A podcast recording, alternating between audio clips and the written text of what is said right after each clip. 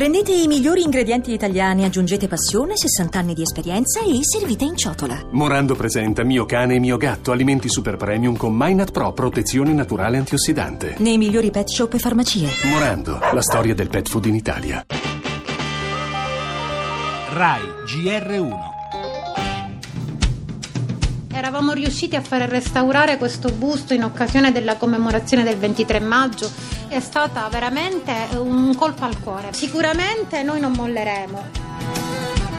Danneggiato il busto che raffigura Giovanni Falcone nella scuola intitolata al magistrato a Palermo.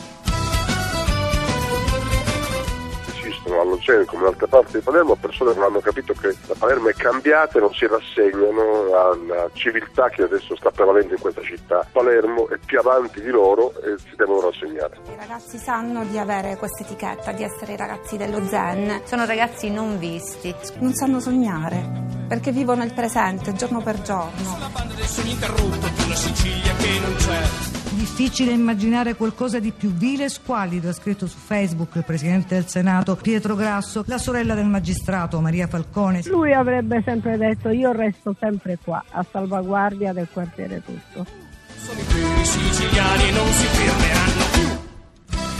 La rabbia e l'indignazione, l'orgoglio e la voglia di non arrendersi, toccare Falcone per i palermitani, ma non solo, significa calpestare il passato e minacciare il futuro. Dal sindaco Orlando alla sorella del magistrato Maria, a Daniela Loverde, preside della scuola intitolata ai due simboli dell'antimafia, voci di una città che tutela i suoi simboli e la sua identità.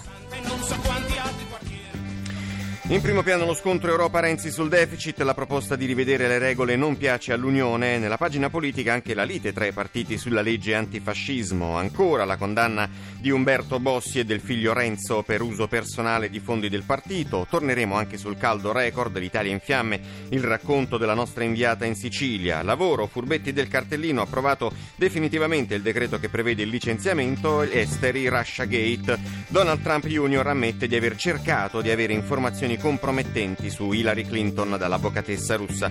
Poi la musica, gli U2 sbarcano in Europa il prossimo weekend, il 15 e il 16 luglio suoneranno a Roma, infine lo sport, calcio, il ritorno di Cassano, il talento baresi ha firmato col Verona.